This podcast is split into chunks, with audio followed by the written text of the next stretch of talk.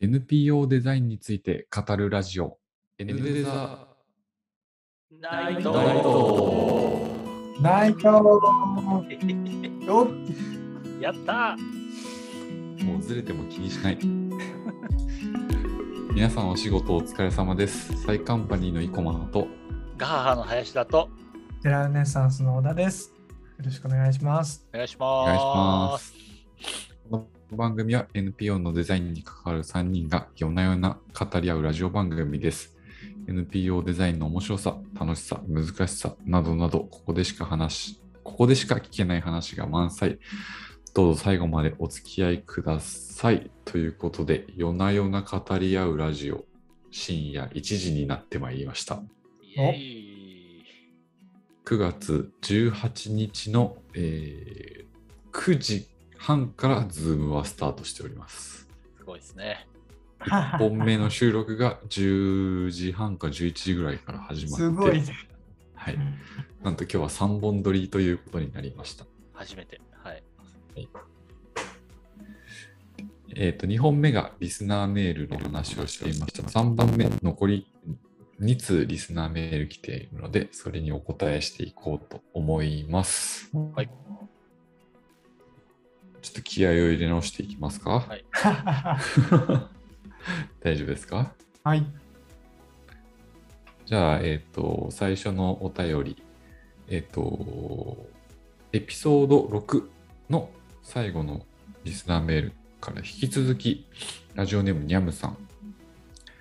えーと、たまにですがこの広告気持ち悪いなと エヌピーオー の広告に思ってしまうことがあります。例えば エヌピーオー のマーケティングで支援する子どもを写真や条件で選ぶといったコミュニケーションです。たとえ効果的だったとしても倫理や人権的にどうなのかと思うこともあります。貧困ポルノと言われるように、かわいそうということをひたすらに煽ることも違和感があります。さんにんの中でそういった何が OK で何は気持ち悪いのかというラインはそれぞれ違いますか？もしくは時間とともに変わってきましたか？ないしはクライアントから自分の中では エヌジー なラインのキャンペーンを提案されたときにどう返しているでしょうか？ぜひよろしくお願いします。ということで。引き続きクロートな問題が来ました。えー、難しいね、はい。これ私からいいですか。お、はい、はい。小田君お願いします。はい。そうですね。うーん。あのいや本当にこのニャムさんのこのお便りって今まさに。なんか超大事だし、今後まさになんか普遍的になっていくようなテーマだと思っているので、超重要ななんかポイントだなって思ったっていうのがまずですね。うん、で、ある種のその、まあ、リテラシーというか、その、まあ、人道的なっていう視点においてもそうなんですけど、マーケティング的には OK なんだが、なんかこう人としてどうだろうかみたいなことってなんかこう多分にあるなっていうのは、あの私も エヌピーオー の中の人、あるいは中でデザインをする人でもなんかそういったことを考える機会って多いなって思います。で、まあ、自分たちの団体とかあるいはまあ団体の事例とか見ながらどうかなって考えるときに、まあなかなかこうあのね、他団体のことを引き合いにしながら言うのもちょっと微妙だなと思いながら、で、まあ、勇気を出して言うんですけど、えっとですね、ちょっと前の エーシー ジャパンの広告であった表現なんですけど、確か盲導犬か何かをテーマにした、えー、広告だったんですね。でそれで何が、まあ、自分個人として気持ち悪いなというか微妙だなと思ったかというと、盲導犬、その シーエム の中にその盲導犬を連れた方と、で盲導犬であるその犬とが映っていて、でその犬がですね、喋るんですよ。犬が シージー か何かでこう口元が動く。それで犬の気持ちを言うんですよね、犬が。あのちょっとなんかそういうふうな目で見んといてくれみたいな。で、まあ、犬には犬の事情があってとかっていうふうに言うんだけど、なんかね、それちょっと変だなってちょっと思ったんですよね。なんでそう思ったかというと、犬がそういうふうに言ったわけじゃないだろうなみたいな。あくまで犬がそんなふうに思ってるんじゃないかなっていう人間としての視点であるっていうことは、これ否定しようがないんだけど、でもそれをあたかも シージー までを駆使して犬が言ってる、犬がまさにそういう意見を持ってるみたいな表現を曲解するっていうことがちょっとこれ微妙だなって思った、そのラインの一つかなとは思いますね。だからそれは別にその広告に限らずなんですけど、よくは考えながらやってると思うんですけど、誇大広告しないで、あと嘘つかない、うん、脚色しない、うん、なんかそのあたりって超気をつけてるさんにんじゃないかなとは思います。うん、なんかいっこの回答としてはそんな感じですかね。リンダさんどうですか？そうですね。まあ今まで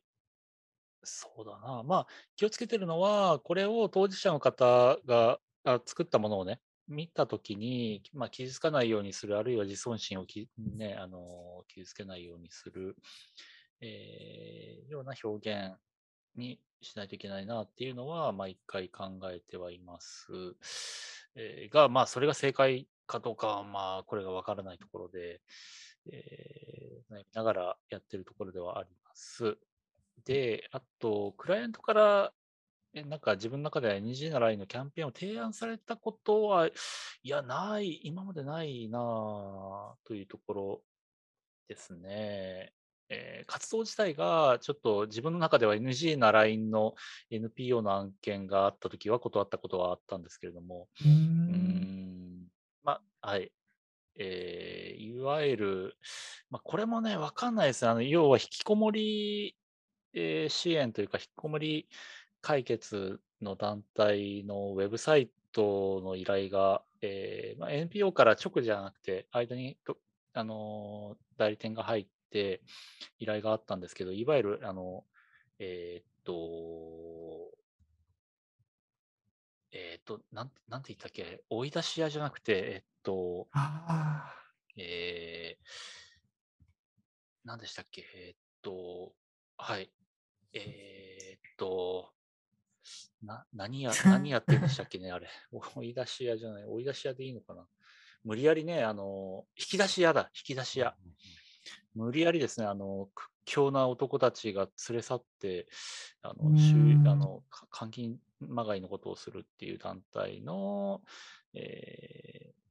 ー、団体のウェブサイトの依頼があったんで、それはすごいお世話になってる人からの依頼だったんですけど、すいませんと。あの共感できないんで、できないですっていう話で断ったことはありますが、まあ、ちょっとあの余談になりますが、そうだな、まあ、そのあたりかな。で、まあね、何がいい、何が良くて、何が悪いかって、本当に目まぐるしくですね、あのめちゃくちゃ、なんか、ここ最近になって、特にその変わる変化のスピードが加速してきてる気がしていて、それはあのバラエティの世界でも、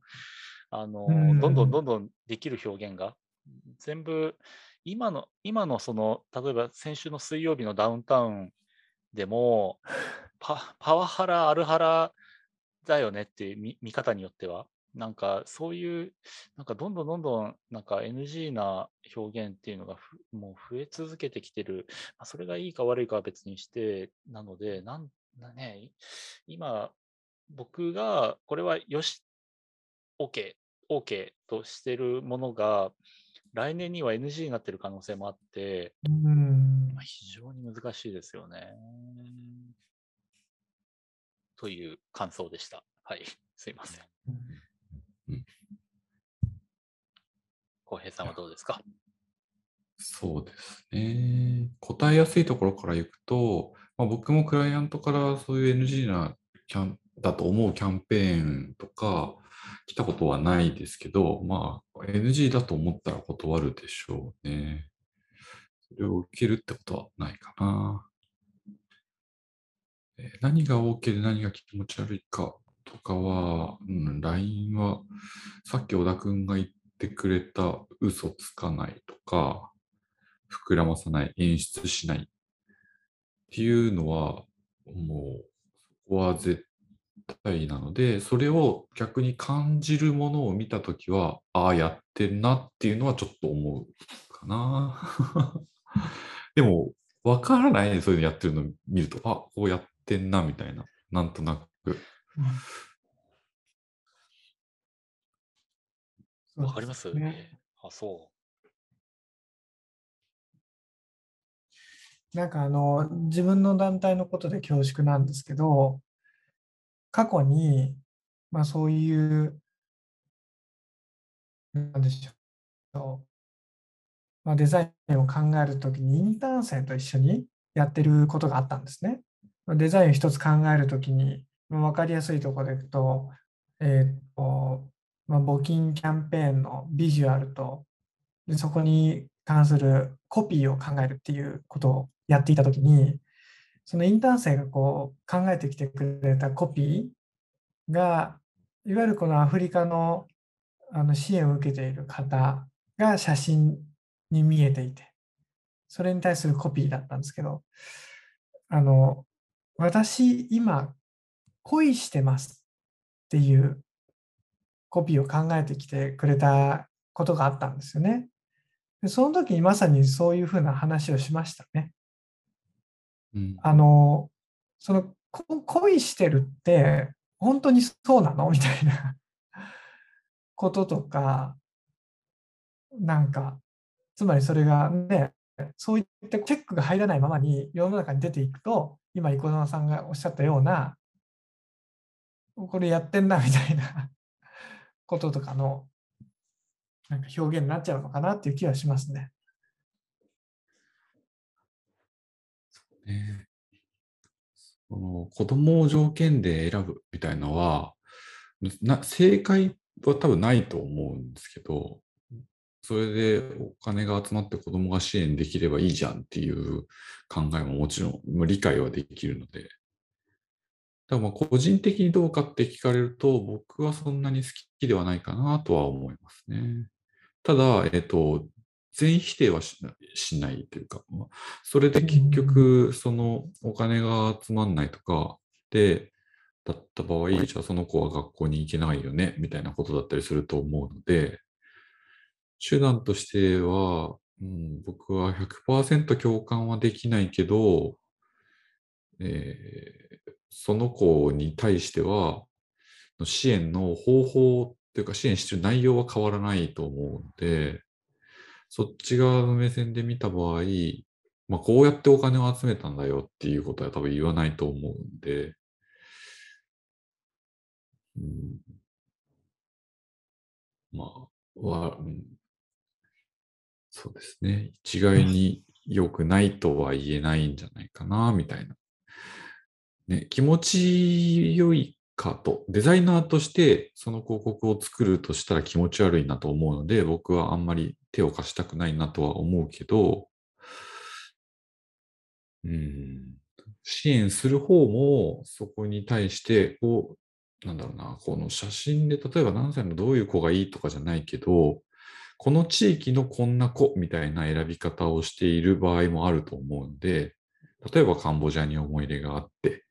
この地域に行ったことがあるからこの地域の子が良くて、で、なんか子供と同じ年齢がいいから自分の子供と、みたいな選び方をしたいっていう場合もあると思うんで、それはなんか別にかわいそうを歌ってるとかではないし、なんかこう、支援したい方の気持ちに、っていうのも分かるしとか思うと、なんかそこのラインの線引きかな、この子こんだけかわいそうですみたいな見せ方とかを煽ってしてるとまたどうかなとは思うけどっっていうふうな感じですかね。まあ、広告表現の決定プロセスのなんかそれで、あ、はい。あ、どうぞどうぞ。なんかその団体外のなんか別の視点を持ってる頼れる人がいたら心強いですよね。なんか団体内では OK だけど、あのちょっと離れた価値観、別の価値観の持っている人から見たらこういう誤解をされるよっていうのを指摘している人くれる人がいたらすごい強いなとは思います。なんだっけな、えっと知り合いのライターさんで、えっとまあ、ある エヌピーオー の、えー、ツイッターの、えー、管理もしてる人がいるんですけど、結構なんかええ炎上というか、まあ、誤解というか批判というかされやすい団体なので、まあ、いろそういう、えー、と対応にたけてるというか、なのである表現がこういう見方をされる、あるいはこういうその、えー、上げ足を取られる可能性があるっていうその嗅覚にすごいたけてて、あの心強いなっていう人が一人います。なので、まあ、そういう人がなんかいたらいいですよね。はい、もうそれもしかしたら僕たちの仕事かもしれないですね。うん、うんうんなんか世間との橋渡しになるべき役割だから、そのそういう企画も分かるけど、こういうそのままこうデザインしたらこう取られる可能性ありますよ。だからこういう表現にしたらいいんじゃないですかとかっていうことはできるかもしれないですね。うん、そんな感じですかね。太田さんなんか言いかけたやつ。あ、そうだ。そ、そうですね。なんかあのこのリアムさんの質問の回答にもなるし、発展した話にもなるかもしれないけど、ある種この エヌピーオー とかにおけるデザインの一つの、まあ、歴史というか文脈みたいなことで言えば、かつてやっぱりその活動を、ね、するための資金源が必要で、その資金源というのは何かって寄付で、いかにするとこの寄付が集まるかっていう視点から、ある種このまあ、特にこれ エヌジーオー が多かったんですけど、アフリカの子どもたちは貧困でゲソゲソに痩せこけていて、かわいそうで水もなくて食べ物もなくて着るものもなくて、だから寄付してくれみたいな、ある種のそのコマーシャルが世の中を席巻したことがあり、そういったこうステレオタイプのいわゆるデザインっていうのはやっぱり一方にはあったんですよね。で、そういったことが現代に至るまで、まあ、ある種必要に応じてそういうふうな側面を見せるっていうデザインは生き残ってはいるものの、今の感覚としていけと、その現地のその支援を必要とする人たちはどうもあの弱いだけの人たちじゃないっていうことは、なんか今フェーズとして変わってきてるんじゃないかなと思っていて、つまり弱さの中にも生きる希望を見つけようとする同じ人間であるっていう、ね、そこへの共感が生まれ、あの支援あるいは応援っていうことがこう集まるっていうのが現代のその エヌピーオー とか エヌジーオー におけるデザインのトレンドの一つにはなってる。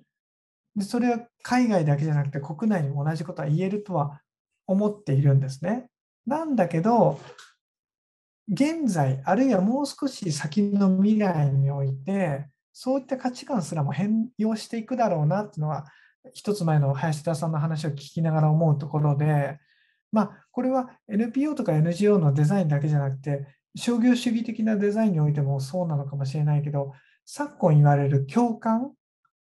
共感疲れみたいなこととかも一方に言われる、ああなんかこう夢を追って頑張ってる私、なんか共感する上において応援しようみたいなことっても、それが機能する側面もあれば、なんかそれが時代とともにちょっとずつずれ始めてるっていう感覚も少なからずあるなっていう気がしますね。なんかそれが行き過ぎるとどうしても押し付けがましい価値観に途端に変わっちゃう瞬間がある。なんかそういうふうに思ってきた時に生駒さんがおっしゃったように、なんかそこの感覚を敏感に感じ取るのがね、デザイナーの役割だし、まあ、中にいるそういうデザインに近い人たちの役割だしっていう感度はいつでもこう疑わなきゃいけないと思いますね。なんかチラシ一つ取ってもかわいそうというか悲しくて支援をお願いしますみたいなちょっと悲壮感とかが漂う写真を使うのか、こう夢を追って笑顔でみたいな感じを使うのかとかでも、なんかこう導入が全然違うじゃないですか。そういうのも結構割と議論になりやすいんですけど、よくそこもなんかね、そのまあ割と最近 エヌピーオー とかで、まあ、流行ってるっていうか、多分ちと、その支援してる側が、ただ支援しているだけじゃなくて、その人たちのその自立までをちゃんとこう見届けたいというか、物とかお金だけじゃなくて、みたいなところをこう組むと、割とそっちの表現がこう明るい方を見せるとかっていう方になってってるのかなみたいなのは思いますよね。僕がやってる案件の中でも毎度どっちかなって迷うけど、まあこの話を聞いてこういうコンセプトだったらこっちなのかなとかっていうふうに最近選ぶことが多いかな。選ぶとか提案したりとか。なんかよくチラシとか寄付付とかやるとき、リンダさんはそういうことを考えてます？いや、そうですね。まあ、あの、未来を提示する形を提案する方が多いですね。なんか未来に対して寄付をしてもらう、うんうん、こういう未来を描きたいから、えー、寄付をお願いしますっていう方が、ああ、いいんじゃないかなという、いう場、場面が多いので、うんまあ、よっぽどあの現状こういうことが苦しいですみたいな現状のその悲惨さというか悲痛さで今回は行きたいですっていうリクエストがあれば、まああのはい、それで行く場合もありますが、でもまあこっちからこっちにもし提案のそのチャンスというか提案の余白があるんであれば、まあ、未来をあのはい、に対して寄付をお願いするっていうアプローチを提案することが多いかな。緊急支援とかね、また別ですけどね、災害とかね、うん、なんかそういうのはその現状をやっぱり伝えた方が良かったりするから、そっちになって家が崩れるとかね、はい、こう避難所とか、まあ、難民キャンプで暮らさなきゃいけなくなってるとかは、そういうのはね、あるかもしれないですよね。いや、なんか今の本当にそう思いますね。なんかあの今ひとしきりね、ちょっと逆の方向の話をしてきたような気がするんですけど、なんかあえてもう一回なんか振り出し戻すようなことを言うと、そのある種あのね、未来に向かってこう進もうとする姿を描くってことは大事なんだけど大事なんだけど厳しい現実を見なくていいっていうことじゃないっていう、うんうんうん、なんか悲惨さをなんか覆い隠していいとこだけ見せるっていうのはまたこれ違う。そうですね。だからそこのバランス感覚って本当に難しいと思いますね。なんかこの間の林田さんがあれ前室だったかな、前室かもしれない、見せてくれた、はい、あのチラシで中東だったと思うんですけど、ミサイルで崩れた家みたいな、パッと出ないですけど、どあのねあの写真の効果なんかすごいセンセーショナルな使い方の事例でありましたね、 ディーエム がね、うん、そうそうそう。だから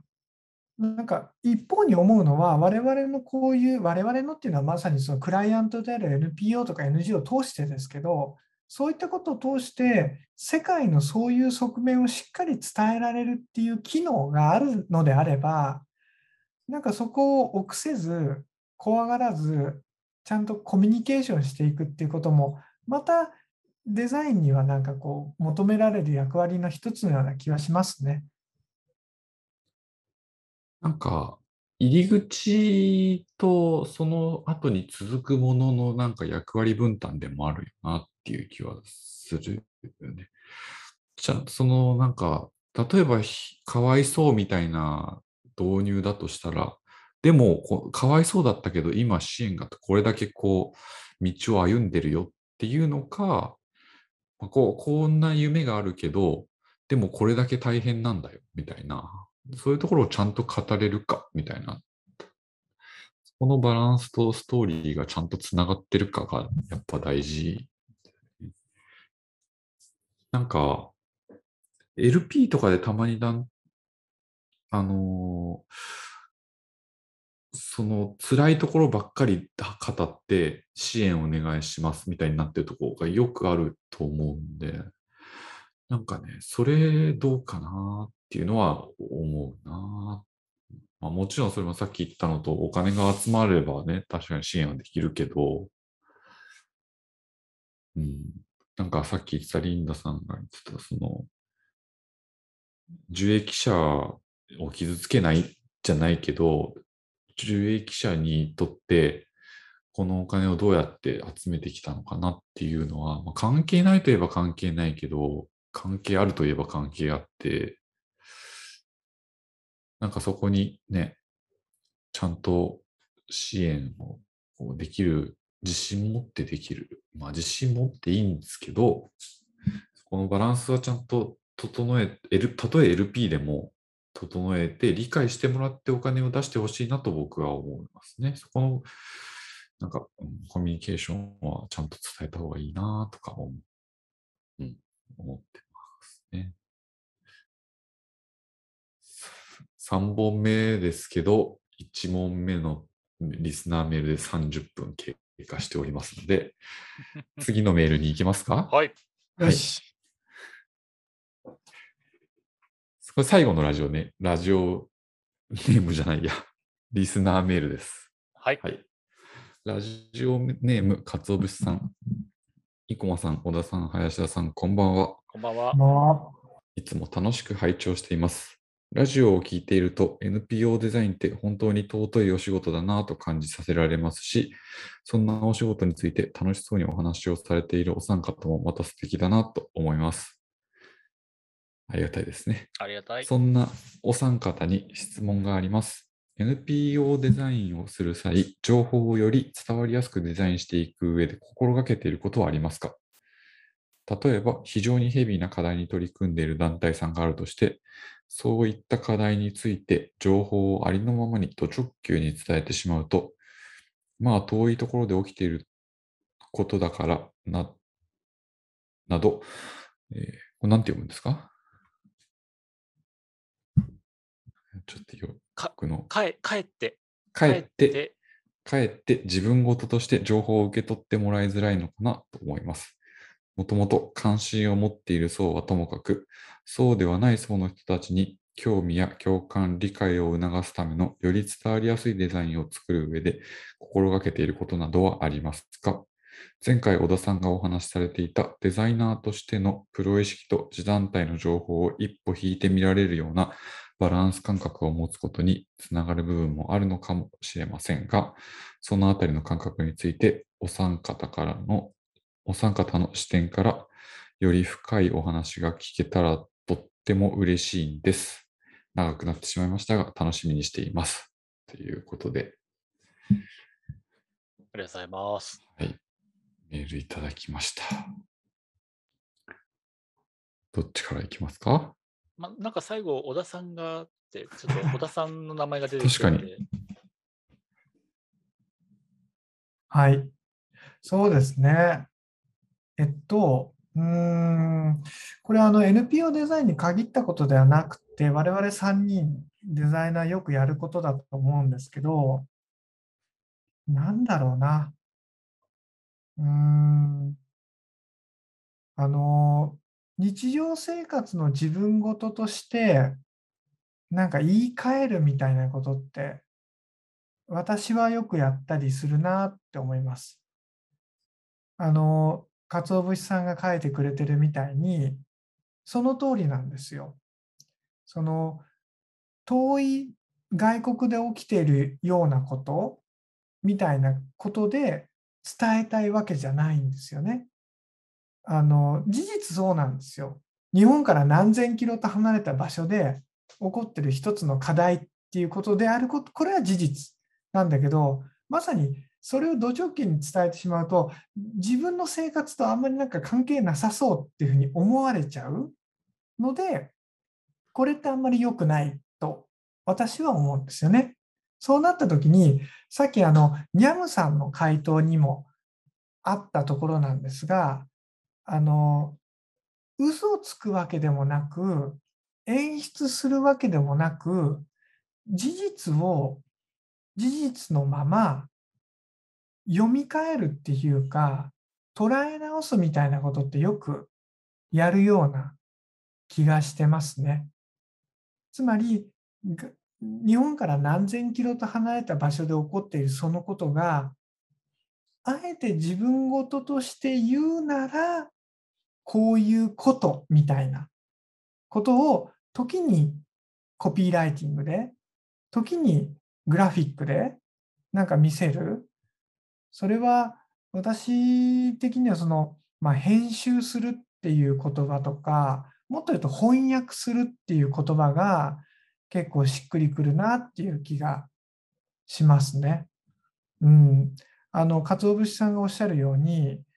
あのデザインって何かっていうと、まあ、情報の整理とも言えると思うので、ある情報を曲解もしないし脚色もしないんだけど、視点の当て方によって別の事実を浮かび上がらせるっていうこと、これはデザインの仕事だと思いますね。そういったことを心がけてるんじゃないかなと思います。はい。うん。わかりやすい。ああ。でもね、そうそうそう、それはでもその通りだなと思う。なんか学校に。ん子供学校に行く夢を応援するために寄付してくださいとかって、まあ、言うよりも、なんだろうな、えー、学校に入ってもいちねんで辞めちゃう子どもたちが きゅうじゅっパーセント いますみたいな話とか、なんかそれって、でも日本では何パーセントですみたいな、なんかそういう言い方だったりとか、なんかね、いろいろ工夫のしようはあって、いかに自分ごとに捉えてもらえるかとか、自分に近く、なんか絵本を読んでもらうための支援をしている人たちの時とかは、こう、絵本を知らないで育った人たちがいますみたいなとか、なんか日本からしたら、え、絵本ってもうちっちゃい時から読んでるじゃんみたいな感じだったりすると思うけど。なんかそういう、まあ、それはどっちかというとデザインよりも言葉のテクニックなのかなっていう気がする。まあ、テクニックっていうとちょっと語弊があるかもしれないけど、うまく伝えるための手段として、なんかそういうのはやっぱり工夫するかなとは思いますね。それを補完するグラフィック、写真とかそういう感じかなとは思う。今の話を聞いて。リンダさんいかがですか？はい、あの言葉めちゃくちゃ大事ですよね。で、表現、ビジュアルっていう意味でのデザインも大事だし、だから言葉と表現と、あともう一個僕大事、めちゃくちゃ大事だと思うのが企画だと思うんですよ。で、今回、その、鰹節さんからあったメールで、まあ、関心を持ってない層の興味や共感、理解を促すってなかなか、まあ、ビジュアルでっていうよりかは、むしろその、なんていうんだろうな、あの企画、例えば、えー、っと、注文を間違える料理店とかあったじゃないですか、あと、ダイアログ・イン・ザ・ダークとか、その、もうちょっとなんか、ビジュアルももちろん大事で、えっと、そういう企画とセットで、えー、うーん表現することが無関心層に響きやすい表現なのかなっていうふうには思っています。で、注文を間違える料理店もダイアログインザダークもあの企画としてめちゃくちゃ優れているだけじゃなくて、ビジュアルデザインもあのしっかり作られているっていうのが共通点かなと思っていて、やっぱりそこがなんかなんかなんというか ダ, ダサいというか、えー、ダサい、まあかっこ、うん、な, なんだろうな、うん、その企画と釣り合っていない表現になってると、あの響かない響きづらいだろうし、そのあたり企画とセットなのかな。その無関心層をに行動だったり関心っていうなかなか大変なあの、えー、ことだと思うので、そこを動かすのは、うん、企画がすごい大事。ウェイトだからなんだろうな、感覚で言うと企画がなな、言葉がに。表ビジュアル表現いちかもしれないですね。なんかそのぐらいの比率の重要さがあるんじゃないかなって個人的には思います。今の林田さんの聞いて思ったんですけど、いや本当にそうだなと思っていて、であえてなんかその上で聞いてみたいのは、林田さんが今おっしゃられたこう企画っていうのを含めて林田さんそれをデザインだと思われるかっていうことを聞いてみたいんですけど。これはデザ、デザインデザインと言えるかもしれないけど、普段僕が使ってるデザインの中には入んないかな。でもデザインの広い意味でのデザインには入るとは思っちゃ思いますけど。なるほど、なるほど。うんうん、いや、はい、はい、入るんじゃないですか？デザイン、うん、デザイン、うん、そうですね。なんか、チラシとか、例えば分かりやすくとか、まあ、で、最高のものが仮にできたとしても、そこにたどり着いてくる人は、無関心層はたどり着いてこないので、そこにこっちからこうどう近づいていくかっていうのが多分企画で、どう知ってもらうかみたいなところとか、なんかそれこそわかんないけどこう、ね、落語にしてみるとか、ああ、そうですね、なんかそうそうそう、なんかこうアートにしてみて、うん、展示してみるとか、なんかこういろんなところにこうリーチするその層とか、そういうね、いろんな方法がきっとあるんだろうなと思う思いますよね。だデザインか、これがデザインかどうかだ、だまあ今小田さんの話を話じゃないか問いで改めて考えるとで、まあ、デザインに入るんじゃないかなって思い始めてきました。だからこうこの発信する側、企画する側が想定する理想な行動をとってもらうために、相手のことをこうおもん、おもんぱかるというか、相手のことを相手の立場で考えて、それを表現するっ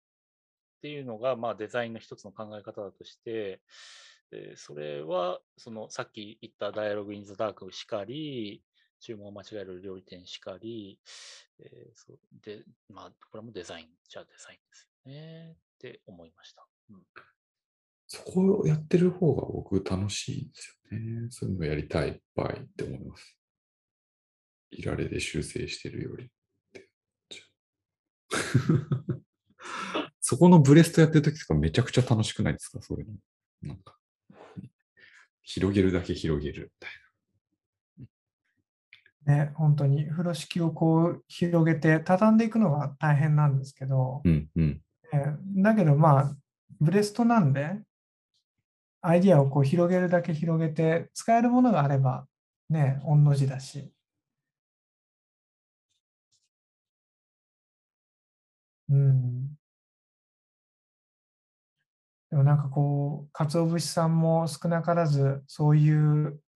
ねところにこう立場に立っておられる方なのかななんても思いますけどね。ヘビーな課題をどう取り扱って共感を生むかみたいな。ちなみに鴨の橋の例で言うと、えっと、僕とかが手伝う前までは、えー、自動回春を、え自動回春をなくすみたいな感じの言い方をしていったけど、その言葉が結構インパクトが強すぎて、支援者からヒアリングしたりすると、結構なんかもうきついみたいなことがあって、そこから子供が売られない世界を作るっていう言葉に置き換わって、でずっとこれまでやっているっていうのはありますね。えヒアリングをして行動あの、ね、軌道修正をするって本当すごい大事で、それをできるっていうのがなかなかすごいですね。そのコピー作ったの僕じゃないんですけど、でも そ, その時から僕もデザインで手伝うタイミングでちょうど。で、それはなんかこう作りながら確かにそうだなっていうのはすごい感じながら思ってましたね。なるほどな。ね、言葉一つ違うだけで全然印象もね変わってきますもんね。うん。言ってることはそんなに変わらないんだけど。うん、なるほどな。あ、全然話変わるんですけど、これぜひねテラルネッサンスさんに実現してほしいアイデアがあるんですけど、スマホゲーム作ってほしいんですよ。スマホゲーム。で課金したらテラルネッサンスへの寄付になるっていうゲーム作ってほしくて、っていうのはあのポーランドで前にですね、これいつだ、よねんまえ、あのえー、っとがん患者の支援をする エヌジーオー がスマホゲームを作ってですね、でそれの課金をあワーオンカキャンサーでガンとの戦いのバトルゲームを作って、それのあのアイテム課金とかが全部あの寄付にされるというで、えー、いってんごおくを集めた、えー、いや いってんごおくでゲームつくペイできるのかっていう気もしないでもないんですけれどもあのいやぜひですね、これは、まあ、こういうのもまあ一つその無関心層を寄付あ寄付じゃない行動するっていう意味でもいう企画の一つかなというのをちょっと思い出しまして、面白い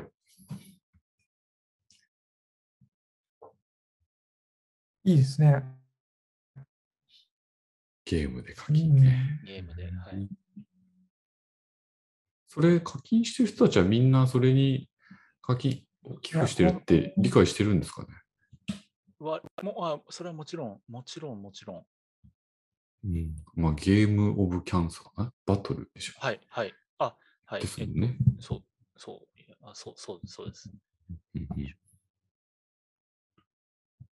えー、ねなんか本当に。そういう意味で、いかに、うーん、さっきそれは生駒さんもおっしゃられたし、今の林田さんが見せてくれたように、そのチャンネルに我々がなんかリーチできるかっていうか、リーチできるかっていうと、なんか言葉としてちょっと遠いところから言ってる気がするけど、こっちからなんかこう顔を出せるかっていうか、うん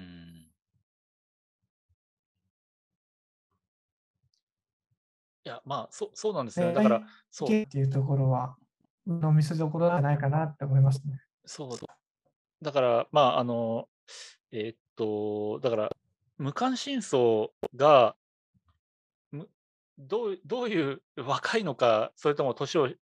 ってる方なのか、なんか そ, そこら辺もめちゃくちゃ明確にする必要があって、なんか一括りにもう無関心層で計画立てようだったらなんか絶対うまくいかない気がしていて、無関心層は無関心層でもどういう人たちなのかっていう、えー、そこら辺の、まあ、ペルソナまではいかなくてもどのあたり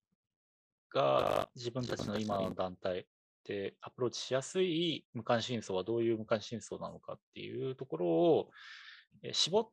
たらいい表現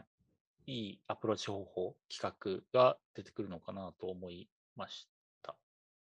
確かに無関心層って一括りに言うけど、関心層の方がめちゃくちゃ少ないから、うん、ほぼ全員無関心層なんですよね、うんうん、世の中の人たちって。 そう、その中で誰に伝えたいのみたいな、まあそれは欲を言えば全員だけどっていう話なんですけど、じゃあまずどんな人みたいなところから入っていかないと難しいですよね。 きゅうじゅうきゅうパーセント ぐらいが無関心層ですからね、多分もっとかもしれない。確かに、なんかその意味でいくと、あの ラ, ライティングもそうですし、このデザインもそうかもしれないけど、そのたった一人の人に伝えるっていうことを結構すっ飛ばしがちになるなって個人で思いますね。なんかこう、あの人に、あの人だったらちゃんとこう反応してくれるんじゃないかっていうことを考えながらやるってことが、まあセオリーとして言われるんですけど、なんか欲張っちゃって、この人にもあの人にもとかって思ったりするんですよね、私は。でも極力ね、なんかマーさんおっしゃったように、もうほとんどそうじゃないとすれば、いちパーセント を狙いに行く人としても、じゃあ、なんか いちパーセント をするまずこの人っていうことをちゃんと反応を呼び起こせるかどうかに集中できるかどうかっていうのは、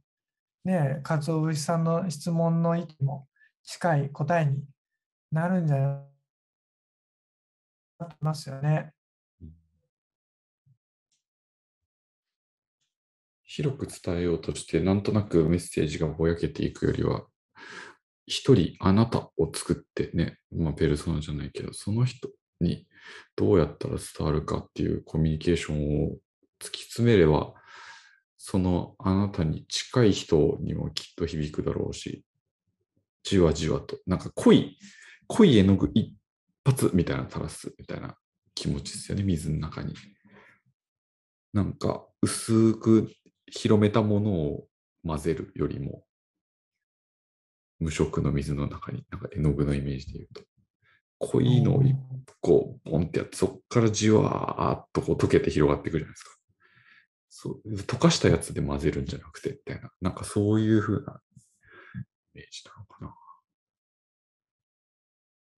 な。いや、分かりやすいですね。なんかだからこそ誤解を恐れずに、なんか尖ってなきゃいけないっ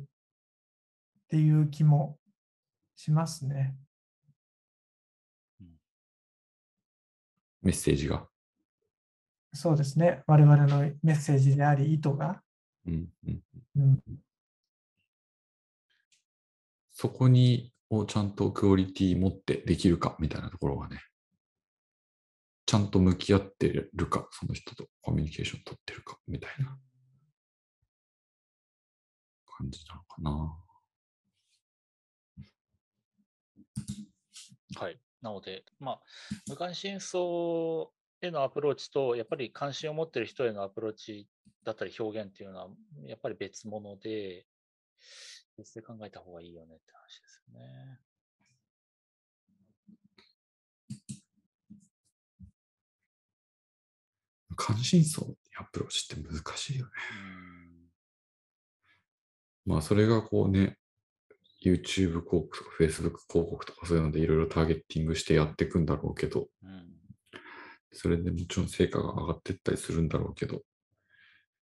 そういう人たちはやっぱり無関心層で、一瞬の関心でそこまで深く理解してもらえていないと、割とすぐやめていってしまったりっていう話も聞くし、じゃあ今度はまあそこから入ってきたけど、そこをいかに引き止めるか、うんうん、まあ、入り口まではまず来てもらったからよしとして、最初から全部知ってもらって、ね、いきなり結婚しましょうみたいなのは難しいと思うから、そこからの仕掛けっていうのもやっぱり大事になってきますよね。なんか、企画が良くて、ダイアログ・イン・ザ・ダーク知って来てもらった、じゃああとどうするみたいなところだったりすると思うし。だ そ, その無関心層に関心を持ってもらうところまでの役割を本当に担う必要があるのかっていうのも、ちょっと僕も考え直した方がいいんじゃないかなという気もしていて、その団体が、うんうんうん、それってひょっとしたら別の団体だったり別の会社がメディアの役割かもしれない。むしろその鰹節さんの団体の役割は、関心を持ってる人によもっと関心を深めてもらったり、ちょっと興味はあるけどっていう、ちょっとの興味を持ってくれてる人をより関心を持ってもらったり、あるいは今支援してる人を長く、えー、あの活動の意義をちゃんと理解していただいて、引き続き関わり続けていただいたり、あるいは過去関心があった人に、いや実は今こういう展開をしていて、もう一回関わってみませんかっていうアプローチをしてもらったり、なんかそっちの方があのファンドレイジングのセオリー的にもきっと今の支援者を大事にして、過去に支援者を大事にして、最後の最後に未来の支援者を大事にするっていう、えー、優先順位が優先順位というか、あの取り組む順番があるっていう黄金律があるって聞いたんですけれども、まあ、それにも合ってるんかなと思うので、無関心層を動かす前にもしかしたらやるべきことがあるかもしれないなという気もします。それはその通りですね。なんか近しい人ほどちゃんとコミュニケーション取って、お礼もしっかり伝えてみたいなところをしていかないと、先ばっかり見てると近しい人が気づいたらいなくなってることになると思うし、なんか、かつそういうそこの役割は本当 エヌピーオー 単位で担うんじゃなくて、社会全体でこうメディアとか、なんかこう寄付文化が根付いていくみたいなところだったりとか、そういうところがね、本当は担っていけると、なんかこうみんなが支援するっていう気持ちがある中で、じゃあそこの時にどう選んでもらえるかみたいなところとかね、そういうところに、あ、ここは支援したら自分たちのことを大切にしてくれそうだなとか、なんかそういうところにつながってきますよね。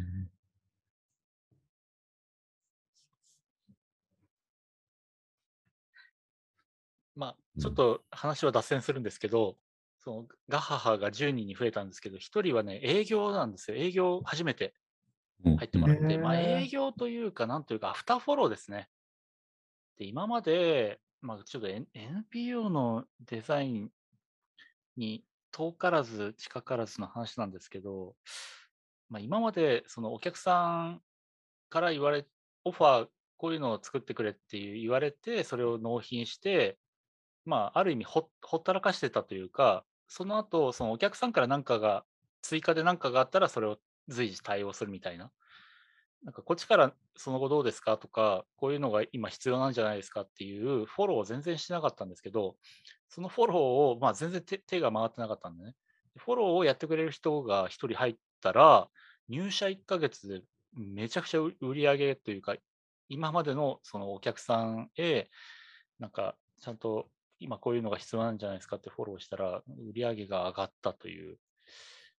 ことがありまして、まあ、い, いかにだか今までいなんだろうな、まだ見ぬお客を開拓するじゃなくて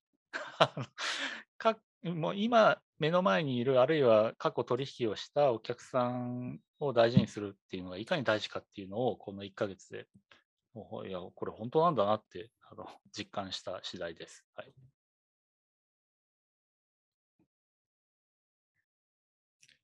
ねえ、そうですね。はい、あのテラネのこともちょっと言うと、はい、あのテラネ毎回この夏と冬に募金のキャンペーンっていうことをやるんですが、この夏にもせんにひゃくまん目標金額掲げてやっていたんですね。で、あのおかげさまでたくさんの人からの支援があって、あの期間をいっしゅうかん延長する形で継続したところ、目標金額のせんにひゃくまんを無事にあの集めることができた。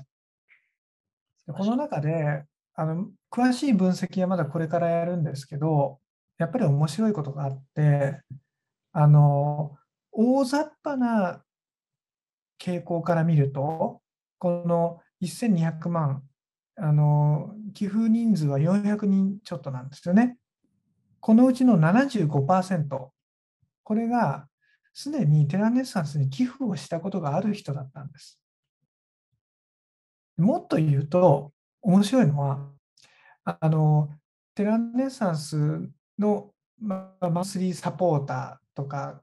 正会員とか月額とか年額の会員をやってくれてた方々が、やっぱりもう当たり前なんですけど、これ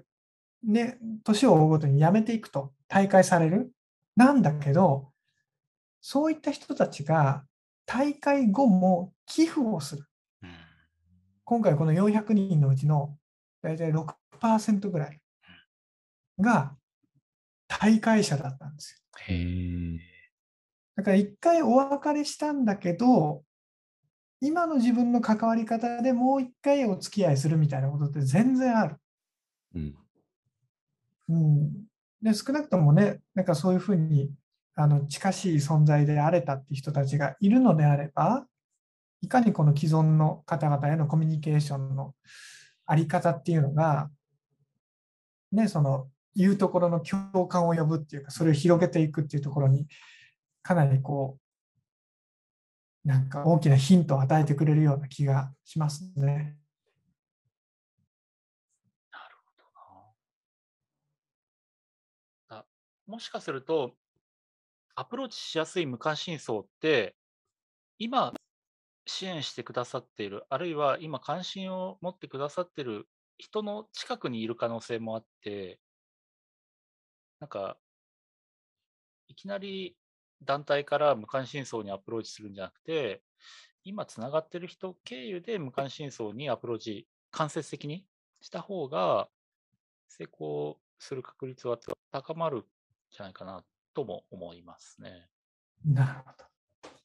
むやみやたらに無関心層にアピールするって、駅前でティッシュ配ってるみたいなもんですからね。そうですね。そそれよりひゃくにんの従業員のいる会社さんに、これ従業員に配っといてってお願いした方が配ってもらいやすいかもしれないですね。うん、なんかでも本当、小田君の今の数値を聞いて、やっぱりそうなんだなっていうのはなんかすごい思ったのは、うん、例えばなんかそういうのもなんか、ね、まあ、僕が本当によく言う話ですけど、やめにくくする施策とかがあるじゃないですか。ボタンを配置しないとか。減額しませんかみたいな。ディズニープラスが話題になってましたよね。あ、それなんですね。はい、ディズニープラスはめちゃくちゃやめ、大会の仕方がめちゃくちゃ難しくて、一方、ネットフリックスは簡単にやめれるっていう。そうそうそうそう。なんかそういうところとか、なんかあと僕はなんか近しい エヌピーオー に提案して、まだそこは実践してないですけど、例えば、さんねんとかごねんとか支援してくれた人が辞めたとしたら、お礼のお手紙を書いて、このごねんかんでこんな成果がありましたみたいなのを、なんかこう、まあ、もう用意しておけばいいと思うんですけど、年長保護者から拾うとか、そういうこととかを、まあね、手間になるんだろうけど、仕組みとして、ね、作ればそうなんてもないんじゃなとか思うし。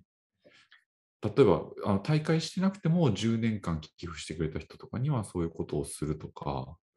なんかそういう仕組みって新しいファンドレイジング、新規獲得じゃないんだけど、すごく大事だなって思うんですよね。それはなんか無関心層とは違う、また企画だけど、そういうこともやっぱり大事かなとか思いますよね。さっきの小田さんの話で言うと、その退会された方もまだ関わり続けてくれているっていうのは、ひとえにやっぱテラルネッサンスさんのそのコミュニケーションが丁寧だったり、メールマガジンにしろ、発送物にしろ、で報告書にしろ、あの支援しがいのあると言ったらあれ、なんか変な表現かもしれませんが、してその手応えを感じる団体だからこそ支援し続けてくれているのかなと思うので、なのでぜひこれこのラジオを聞いている方も試しにテラルネッサンスさんに寄付をするとどんなコミュニケーションしてくれるのかね、分かると思うんで、ちょっと試しに寄付されるといいんじゃないかなと思いました。よろしくお願いします。いくら以上の寄付じゃないとその対応はできませんみたいなのがあるかもしれないから、なんかちゃんとマンスリーサポーターとかになった方がいいかもしれない。あ、そうですね。でもあれですね、なんか本当に今にじゅっしゅうねん、寺根今年でにじゅっしゅうねんなんですけど、まあ、いろんなことを今やっていて、でその中に、ね、ご支援いただく方々へのコミュニケーションということもあるんですが、なんだろうな、あのなんかああ今すごい言おうとしたことを途中まで考えてど忘れしてしまった。あのあれなんですよ、何を言いたかったかというと、はい、えっとなんだろうな、その本当に今言ったことの通りで、ご支援いただく人たちになんかこうどんなコミュニケーションしようみたいなことを一生懸命考えてますね。うん、それはあのありがとうっていうことなんですよ。ありがとうっていうことなんだけど、それがどんなふうに伝えられるかっていうことで、ね、相手にどんなふうに受け取ってもらえるかっていうことを、あの各担当者、職員、スタッフがみんな一生懸命に考えてて、で手前味噌ですけど、あなんかこんな風にやってもらえると自分だったら嬉しいかなとかって、ね、思いながらやるとね、なんか寺根さんってすごい団体だななんて思ったりするっていうことと、あともう一つ思い出して今言いながら、さっきのニャムさんの質問にあった ユーエックス ですよね。経験、体験、ただ一つの寄付体験を提供できるといいなと思いますね。それこそ生駒さんが言ったみたいに、ああなんか良かったな、この団体を応援しててとかっていうことでもいいと思うし、なんかそういう感動を瞬間的になんか伝達できるかっていうのは個人的にはすごい考えてますね。体験ね。もう本当多分チラシとかウェブで入ってくるところは入り口で、やめるところがこう出口だとすると、入り口から出口までちゃんとこうストーリーとか筋を持って、ね、コミュニケーションできるかっていうところだよね。入り口でいかにこうね、いろいろ言い回したかって入ってもらったら、また全然違う話してたりとかなんかしても、あれってなっちゃうし、コミュニケーションがなくてもあれってなっちゃうし。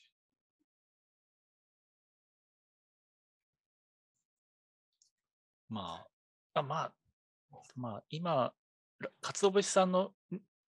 メールを改めて読んでみると、まあ、非常にヘビーな課題に取り組んでいる団体さんがあるとしてっていう前提となると、また別の話になるのかなとも思いつつ、なので、もし、ね、鰹節さん、ちょっとなんか、答えがちょっと違う方向だったなと思ったら、ぜひまた。メールを課題の内容が具体的だと分かりやすいですよね。そう、どうヘビーかによって本当全然アプローチ、コミュニケーション、うんうん、ど, どこまで言うべきかとか、うんうん、なんかライン引きがかなり変わってくると思うから、そこがなんか、まあ、あの言える範囲内でとか、はい、知りたいところで具体的にもしもらえたらね、うん、答えやすいかもしれないなとは思いました。はい、うん、これは締めていい流れになってきますかそうですね。ちょっと長くなりましたけど、さん、よんかいめの収録を経て一言ずつ喋っておりますか。お、リスナーメールだけになっちゃうんで。いいですね。そうですね。これ以上夜が更けようがもうにじなんでね。一言ずつぐらい喋りましょうかね。はい。じゃあ、あ、ど、どっちかいいきますか。あ、じゃあリンダさんから。はい。まあ、いや、リスナーメールね、すごい難しいメールでありがたいなと。難しければ難しいほど考える機会になるし、えー、今日もまたデザイン、な、何をもってデザイン、どこまでがデザインなのかっていうね、えーことも話として出たりして、自分の考えをこ振り返るというか、いう機会にもなったので、とてもありがたい展開になっているなと思っております。あと、あれだ、あの、この、えー、っと、ラジオで、こう、紹介できるようなデザインをちゃんと作ろうって思えるようになっているので、普段の仕事にも非常に、なんだろうな、気が引き締まるというか、ちょっと、なんか新しいことに、あ、チャレンジし、例えば、あの、ゴージフォント、僕や、やってなかったんですよ。なんかめんどくさそうだなと思って。でも、あのやってみたりとか、ちょっと私自身もちょっとチャレンジをしたりし始めてるので、大事な時間になっています。ありがとうございます。小田君はどうですか？はい。ありがとうございました。えっと、今夜も楽しかったなと思いながら、いっかげつにいっかいですよね、収録。あの早いなと思いながら今日も楽しく話せた感じです。あの、まあ、特にあのリスナーメールとかでもこうお便り回答しながら思うんですけど、今こう考えることとしては、うーんなんかこの エルピーオー デザインナイト N デザのこのラジオはあのこのさんにんがまあ、ある意味でこうお気楽にちょっとやり始めたところはあって、でそういったところがまあ面白いってことはある一方で、なんかこう話をこうやっていくとね、時に今みたいにこうすごい真剣に、まあいつも真剣なんですけど突き詰めていく中で、うーんあんまりこう自分たちのことはあんまそういうふうに言うと良くないと思うんだけど、でもエヌピーオー のデザインのこうリテラシーの最前線がなんかここにあるんじゃないかなっていうのは瞬間的に感じたりしますよね。うん、答えがあるわけじゃないんだけど、いつでもなんかそういったことに意識をアンテナを張っていようねみたいなことが、なんかこう同じく エヌピーオー デザインとかソーシャルなデザインに関わる人たちにおいてもいい影響があるんじゃないかなと思うし、そうあるといいなと思うし、そういったことをこうね、リスナーのみんながこう夜な夜な聞きながら一緒にモヤモヤするみたいなそういうことでいいんじゃないかなみたいなことは今日改めて感じましたね。はい、ありがとうございました。答えはないからね、こういうのにね。でもそれについて話していくっていうのは大事なんでしょうね。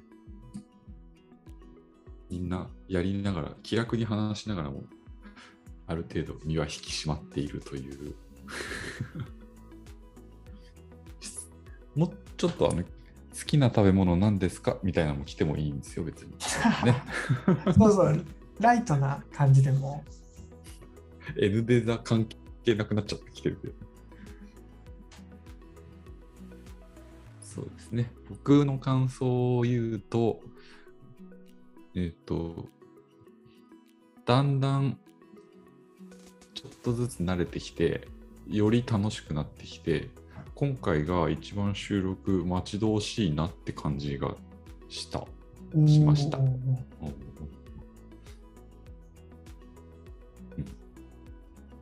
なんか、そうですね、その流れでこんなさんかいも撮ってんのかもしれないけどだんだんね収録が伸びてきているから、まあそれはいい、いいことなのかちょっとわかんないですけど、でも楽しいですね。お便りが来るとそれにみんな真面目に向き合うって、いち問あたりさんじゅっぷんぐらい話しちゃうっていうまあお気楽にできる枠だからいいんでしょうね。だから次の収録がいっかげつごですけど、それまでにさんかいきっと公開があるのかなと、はい、まとめてさんかいなのか小出しにさんかいなのかちょっと分かんないですけど、そんな感じでまたいっかげつごにお会いしましょう。で、それでは仕事はもうやめてコマンド Q で帰りましょう。さようなら。おやすみなさい。おやすみなさい。ありがとうございます。おやすみ。ちょっとさすがに元気がなくなってきてるかもしれないですね。